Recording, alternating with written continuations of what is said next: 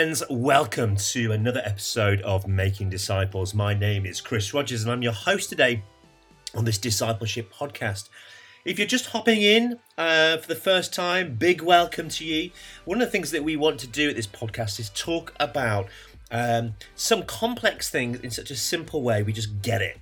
And so often we overcomplicate stuff when it comes to faith and Jesus, the Bible, prayer, and all that. We just want to really strip it back. Uh, so, welcome. Uh, thank you for being here. Thank you for uh, journeying with us in this way. Now, today's episode is something that uh, this will be one of a few uh, that we'll talk about. Uh, but sometimes we struggle to always understand quite what's going on uh, in the Bible because it's, it is layered and you know, you've got this surface level story that is happening and then you've got these deeper layers going on and and sometimes a story repeats itself. Um, so you realize oh hang on this story is actually about that story and what happens here also happens there.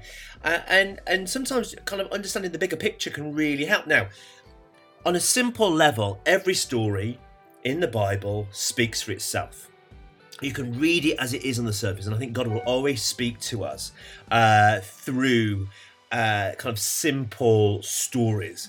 But sometimes there are uh, little treasures hidden in the story that if you spot it, you know what's going on.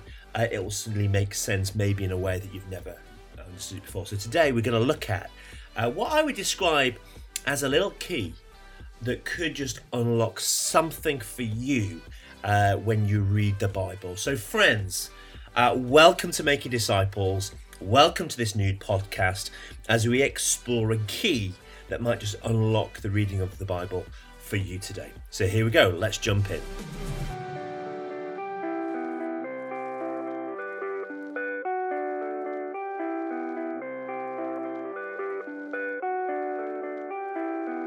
If I was to ask you a question as we start today, you know, how does God speak to you? Does God speak to you in a particular way? I, I, really believe that God wants to speak to all of us, but the way that God speaks to us is different because we're individuals, and God knows each of His kids needs a different way of speaking. And what I want to give uh, you today is just, I think, one of the ways that I've learned God speaks to me. And because God sometimes speaks to us through riddles, he speaks to us through particular words. He might speak to us through a piece of music. Uh, he might speak to us through pictures. Uh, he might speak to us through friends and family. So there's lots of different ways. And one of the fun ways I think God speaks to us is through riddles. It's through making connections, it's through pictures. And it might be that there's a particular way that God has spoken to you before. So, a friend of mine, God has spoken to them uh, on one occasion that he was the apple of their eye uh, apple of his eye. Uh, which means that they were a treasure to him. And every time uh, God wants to say something profound to that individual, uh, it seems to be that with it comes a nod to this phrase being the apple of his eye. And therefore, they know it's God because he keeps using this little phrase through people. Uh, and, and God has these rhythms. And I want to kind of explore one of the ways that God might speak to you. It's one of the ways that God speaks to me, and it may be a way that God could speak to you. It's certainly a way that you might say, Lord, could you speak to me like that? So I'm going to start by reading from the Bible. And I'm going to go read, uh, read through a couple of passages, and I want you to notice something. So we're going to start in Matthew, Matthew 15, uh, verse 32. It says that says this Jesus called his disciples to him and said, I have compassion on these people, for they have already been with me three days and have had nothing to eat. And then uh, Jesus talks about them being hungry, and then this is the moment where Jesus goes on to feed 5,000 people. What about this one? Mark 8 2. I have compassion on these people. They have already been with me three days and they have not eaten. That's in Mark 8. And then Jesus goes on to feed 4,000 people. Luke 1, uh, 56. Mary stayed with Elizabeth for about three months and then returned home. And it's after this that Mary goes on and has the miraculous birth. And you, you've also got John's miraculous birth. Luke 13, 7. So he said to the man who took care of the vineyard, For three years now, I've been coming to look for fruit on this fig tree and haven't found any. Cut it away. Why should uh, it use up the soil? And then next in the story is a story of a woman who is healed. Uh, so there's a story that lasts for three years and the man has found no fruit. The next story is a story of Jesus bearing fruit uh, and healing somebody. So Jesus is the one that the fruit comes from. Notice that this happens uh, for three years. Luke 13 32. It is like the yeast that a woman took and mixed into a large amount of flour until it uh, worked its way through the whole dough. Now, take note in that passage, some translations put in a number and some have taken out the number. Now, in the original Greek, and you'll see this in some translations, it'll have a little asterisk or a little a, and at the bottom of the page, it'll say in Greek, three setters of flour. And what we have here is a situation where, what the heck is three setters? And the translator has taken out the three and they've put in large amount. So it's like the yeast that woman mixed into three setters of flour. The yeast gets mixed with three setters of flour and it becomes an image for the kingdom of God. What about this one? John 2, chapter 1.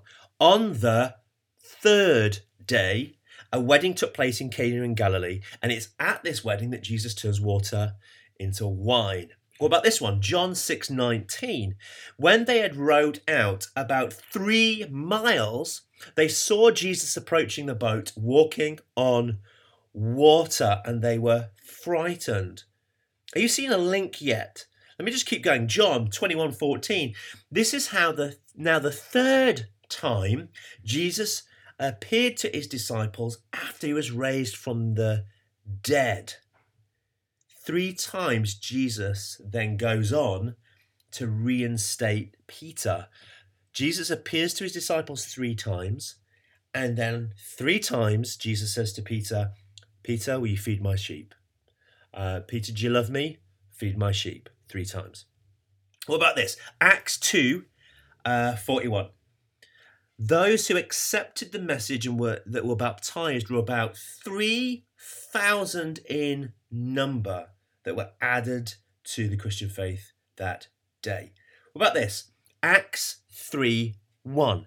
One day, Peter and John were going up to the temple at the time of prayer at, what's it say? 3 in the afternoon. At 3 in the afternoon, Peter and John go to the temple to pray. And what do we have? We have a miracle. Acts 5 7, about three hours after his wife came in, um, about three hours later, his wife came in not knowing what had happened. We have a little story in Acts 5 about somebody who's trying to rip off the church. And about three hours after Ananias had tried to rip off the church, then his wife comes in and she tries to rip off the church, and actually both of them end up passing away. Uh, and, and, there's a miracle there about God wanting a church to be clean. Now, we can look at that on another occasion, but it happens uh, at three hours later. What about this one? Acts 9 9. Paul sees at what time? It says, For three days, Paul was blind and did not eat or drink. And then there's this miracle where Paul gets his sight back. Just a couple more. Uh, Acts 10 3. One day, about three in the afternoon, Peter has a vision. And actually, the story goes on that this vision is that God was actually putting a big blanket in front of him with uh, sausages and bacon on. And God was saying to Peter, Do you know what? What I have made holy is now holy. You can eat bacon, you can eat sausage. Uh, that happened at a specific time in the afternoon, which was three o'clock. Um, this even goes on to tell us in Acts 10 16 that this happened three times, that this happened to Peter. And just another example, last one I'll give you here is from Acts 20, verse 9. It says, Seated in a window was a young man called Euphratus, who was sinking into a deep sleep as Paul talked on and on. When he was sound asleep, he fell to the ground from the third story window and landed dead. Weird little story happened Um, he fell to the ground from the third story window. What happens next? Paul goes down, and there's a miracle, and the boy comes back to life, and Paul keeps teaching. Can you see a link here in all these readings? The link is this number three. And if you imagine that uh, a writer can give you a keyhole for a key to fit, and that if you were to get the right key in that lock and unlock it, you start to see the picture of what is happening here. This number three uh, is a key that helps us just unlock the Bible for a moment. So, there are different ways of approaching the Bible. There's an Eastern mind, a Middle Eastern mind, and there's a Western mind. Or you could say Eastern eyes and Western eyes. Let me just look at the Western eyes for a moment. So, in the Western church, we have a particular way of approaching the Bible. The approach is uh, the words on the page are exactly as it happened, and therefore, you and I, as a reader, we have to read it as that is exactly how it happened. An Eastern reader of the Bible doesn't see a picture or a word as a fact or a figure, but they see a picture or a word or a number as a symbol. Eastern eyes, Middle Eastern eyes, reading the Bible, reading the Torah and the Old Testament, they see numbers and pictures as symbolic clues to something bigger that God is communicating. Western readers, we see a number or a picture and we think it's a fact and we want to know uh, how does that fact work? So look at this example here. When you read through the gospels through the gospels you will notice that very often the number three is mentioned and following it is a miracle. Now ultimately the miracle that happened linked to the number three is Jesus' resurrection. Jesus is resurrected on the third day. Therefore, uh, we know this number is linked to resurrection and is linked to life. So wherever you read through the Gospels and you start to see there's a miracle, ah, there's the number three. We, we can make this link between the key of the number three and then what happens. And it's almost like the writer is writing in the Gospels these nudge, nudge, wink, winks, where I'm about to tell you a story, and the story is set at three in the afternoon. And it's like the writer looks at you and goes, wink, wink, wink, wink. You know what is about to happen because at three o'clock or three satters of or, or three miles out, you're like, oh, hang on, the number, the that resurrection number has just been mentioned. So there's a miracle that is about to happen. Now, a Western reader would say, okay, let's look at Lake Galilee. How far in could Jesus go if he's walked three miles? How far into the lake must Jesus have been? When an Eastern reader would go, who cares how far Jesus walked physically onto the lake? What we're being told is a massive clue that Jesus is about to do something insanely good. So I want to start unpacking this idea with you that one of the ways that God speaks through the Bible is He's sprinkled it with this number three. And this number three is a symbol and sign for you and I that something of the resurrection, a, a miracle, a, a thing that we could not possibly expect, a death to life kind of situation, an impossibility to a possibility is about to occur. So take note. So approaching the Bible with Eastern eyes, there are these symbols dropped in that you and I can start to go, hang on, is God about to do something insane with us right here? So, friends, numbers and shapes and pictures are riddled within the Bible, and these display something of the resurrection of God woven into people's lives in these stories are symbols of the resurrection that are seen right under the surface as these nudge, nudge, wink, winks. And, you know, we could ask ourselves this question, you know, right under the surface of these clues, the resurrection is about to happen, the resurrection is about to happen, a miracle is about to occur. Could it be that God is practicing resurrection in your life, but it's they're the clues for God's work in your life, and they're right under the surface, and we miss them because we're not looking for them. Could it be that God is wanting to say something to each of us uh, that's right under the surface that we just need to be a bit more attentive to, and then we might see what God is up to? Rewind back a sec. So, in the New Testament, every time you see this number three, you can approach it and say, hang on, are we about to see a miracle here of the resurrection? But surely, friends, that only works with the New Testament because the resurrection happened in the New Testament. Actually, back up for a second. Could it be that Jesus rose from the dead on the third day because the number three already had significance to the Jewish reader? Could it be that the third day of the resurrection was already God's nudge, nudge, wink, wink, rather than it being the start of the nudge, nudge, wink, wink. So let me give you an example for a second. Let's just look at what a Jewish reader of 2,000 years ago would have thought of or seen when they heard the number three.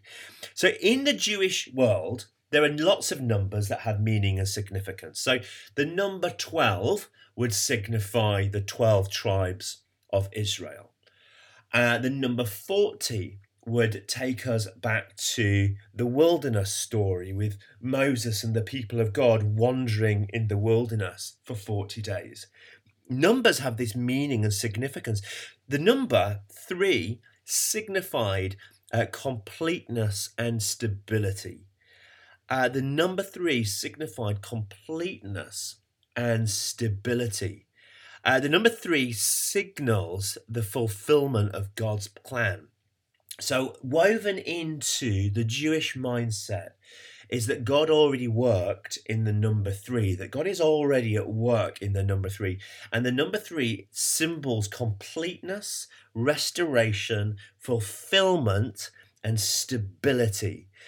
And the uh, you know the number three in a in an image or a picture very simply communicated in, in the symbol of a triangle and within some jewish rabbis some jewish rabbis talked about the eternal triangle the God who brings you back to the beginning for restoration. Remember, a triangle takes you uh, on these three corners back to the start. If you if you put your finger on the page and draw me a triangle, not taking your finger from the page, you end up back at this place that you started. You've done the whole journey around. And, and the triangle was, uh, for some rabbis, talked about as the eternal triangle of God. God always bringing you back to the place where you started because it was a place of completeness and the fulfillment of God's plan.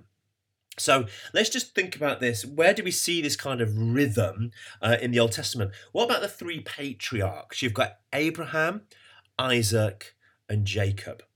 Uh, you look at the Jewish festivals, you've got three major festivals Passover, Pentecost, or the Tabernacles, or some call it the Festival of Booths. Three centerpieces of the Jewish festivals. Uh, you look at the temple or you look at the tabernacle, you had three areas to it. You had the outer court, you had the inner court, and you had the most holy place, the Holy of Holies. So in Jerusalem, you had the Holy of Holies in the middle. Then you had the uh, inner court, which was the court of the priests. And then you had the outer court, which was the court for uh, those further out. So the, the, the temple in Jerusalem and then in the tabernacle had this rhythm of inner very inner, inner, and outer. So again, just another rhythm of this sacred three. If I start talking, therefore, about the sacred three or the eternal triangle, you and I, as a Christian uh, listener, would say, "Hang on!" But we've also we see that in the Father, Son, and the Holy Spirit. We see a God of the three. I don't know if you know the story from the Old Testament where Abraham and Sarah are visited by three heavenly beings. And just another little nod there, the number three appearing, these three heavenly beings. Now, uh, I would love to argue that actually they're not just three heavenly beings. That actually it's a Father, Son, and Holy Spirit moment. This is this is the Trinitarian God arriving on Abraham's doorstep. But either way, it's a symbol of God's completeness and his plans about to uh, kind of emerge. Uh, God is going to do something incredible through this guy, um, Abraham. take note because you've got these three heavenly beings uh, that are about to appear. Um, you could say, why is it that we're told that there's three wise men or three magi? Uh, well, actually, they're three gifts. So that's one reason. But actually, some of the Jewish uh, thinkers would say, well, actually, because it's just a symbol of God's completeness. Again, the number three being quite important. So God works in threes. Let me just give you a couple of Old Testament examples. Uh, Exodus 19:11, we're told at Mount Sinai, God was to come uh, down and give the law to Moses on the third day. What about Jonah 1:17? Jonah was in the fish for 3 days and 3 nights. Now, some people might say, "Yeah, Chris, but surely Jonah is actually about Jesus." Jonah goes into the belly of the fish, is there for 3 days and is then spewed out. In the same way, we're told that Jesus is thrown into um, the grave for three days and is then spewed out alive. So the link between Jesus and Jonah. And, and we make Jonah, therefore, all about Jesus. Oh, friends, I'd love to say, no, the number three was already important during Jonah's time. The fact that Jonah is in the belly of the fish for three days tells me Friends, God is up to something here. He's about to resurrect. He's about to change something. A miracle is about to occur because it was the number three was always about God's completeness, God's wholeness, and God's fulfillment. And God's fulfillment of his plan was definitely Jonah going to the people of Nineveh and saying, God Yahweh is powerful and mighty. Um, so Jonah is in the fish for three days, and I think it's a nod towards Jesus, but it's actually a greater nod to God's completeness, of which the resurrection is a part of that completely. What about 1 Kings 17 21? We're told that Elijah uh, stretched himself out on a dead boy three times, crying out to God. He said, Lord my God, let this boy's life return to him. The boy has died uh, there you have Elijah laying himself out on this dead boy's body, uh, praying three times, and the boy comes back to life. Friends, woven into the Bible at the beginning, the middle, and the end is this number three, this, this number com- about God's completeness. It's a symbol of resurrection. A miracle is about to occur. It's woven in throughout the story. And I'm giving this to you as a key. I'm giving it to you as a key so that you now too can look for threes. Because the, the more you look and you take note, the more you see that there is always this miracle somewhere around this number. God is up to something. It's a sign of his kingdom.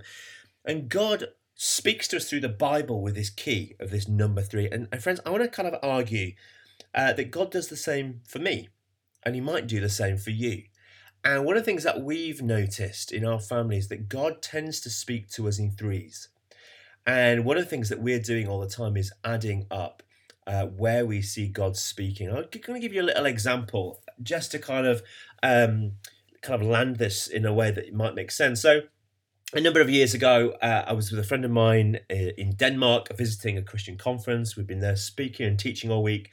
And at the end of the conference, this guy and his wife come up to me and my friend and said, uh, We were praying for you, and we just really felt like God wanted us to tell you uh, that you are to watch the buses.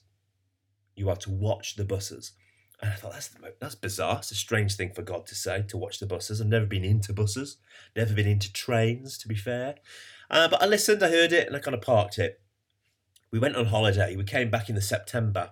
I'm at a prayer meeting at our church, and this lady comes to us and she says, Chris, I've just been praying and I really feel like God told me to tell you, Chris, had you noticed that the bus outside church goes all the way to Canning Town? Oh, that's interesting. That afternoon, I got an email. The email was from a guy who was a church leader in Canning Town. He emailed saying, I'm about to retire. Uh, the church that I've been a part of here as a congregation of three, uh, it is going to close. Had you thought about your church sending a little team to revitalize this church? Essentially, do come and do a church plant. So I took the address of the church and I put it into Google. And what I noticed was that the postcode of the church was an air's breadth so close to the bus stop, the bus outside our church ran all the way to Canning Town you got off at the stop, and with a sh- very short walk, you were right next to this church in Canning Town. So God spoke to us through Watch the Buses. Have you noticed the bus runs to Canning Town? I have a church in Canning Town that's closing. Do you guys want to come and revitalize it? And suddenly it's like the three comes together. And friends, I've got examples of this. Uh, another friend of mine um, just questioning if they should be going to uh, see a chiropractor or not. And she starts telling me about this chiropractor. And I said, to be fair, actually, I go to that chiropractor. And that's the chiropractor that I, I regularly go and see. She sat in uh, a meeting and she mentions chiropractors. And somebody in this meeting turns to her and says, Do you know what? I go to that chiropractor and I see the same chiropractor as you do. We then sat in a small group meeting. We're talking about health, backs, chiropractors. She mentions the name of a chiropractor when the person sat next to me says, Oh, yes, him. That's my chiropractor. I go and see him. So suddenly you've got three individuals all affirming this chiropractor and this specific chiropractor by name. And it was like she looked at me and she went, That's three times. I've been told that this guy is good, is okay. It was like God was really just saying to her, I'm going to use this guy to do something. And actually, to be fair, he has. This chiropractor has, God has really worked through him. Friends, I have got example after example. This is the way that God has spoken to me. One of the ways is where He gives me three different things that all add up and show me this is me. I'm going to tell you three three different ways that this is what I want you to do. And I've got story after story after story. So my question uh, for you is this Is God dropping clues all over the Bible and all over your life for something He wants you to do? Is God dropping clues? And therefore, are you seeing those clues or hearing those clues? Or have you not noticed them yet? Could you tune into the way that God wants to speak to you through clues? Do you see what God is doing in your life? Or are you missing what he's doing right under the surface because you've not noticed God's language? So, friends, what is God saying to you right under the surface that you might be missing that actually could change everything if you were only to take note?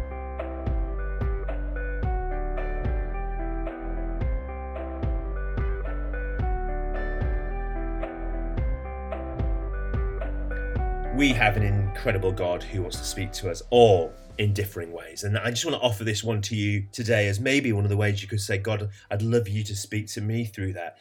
We're going to look at some of these other numbers as well in coming weeks. We're going to look at the number 30.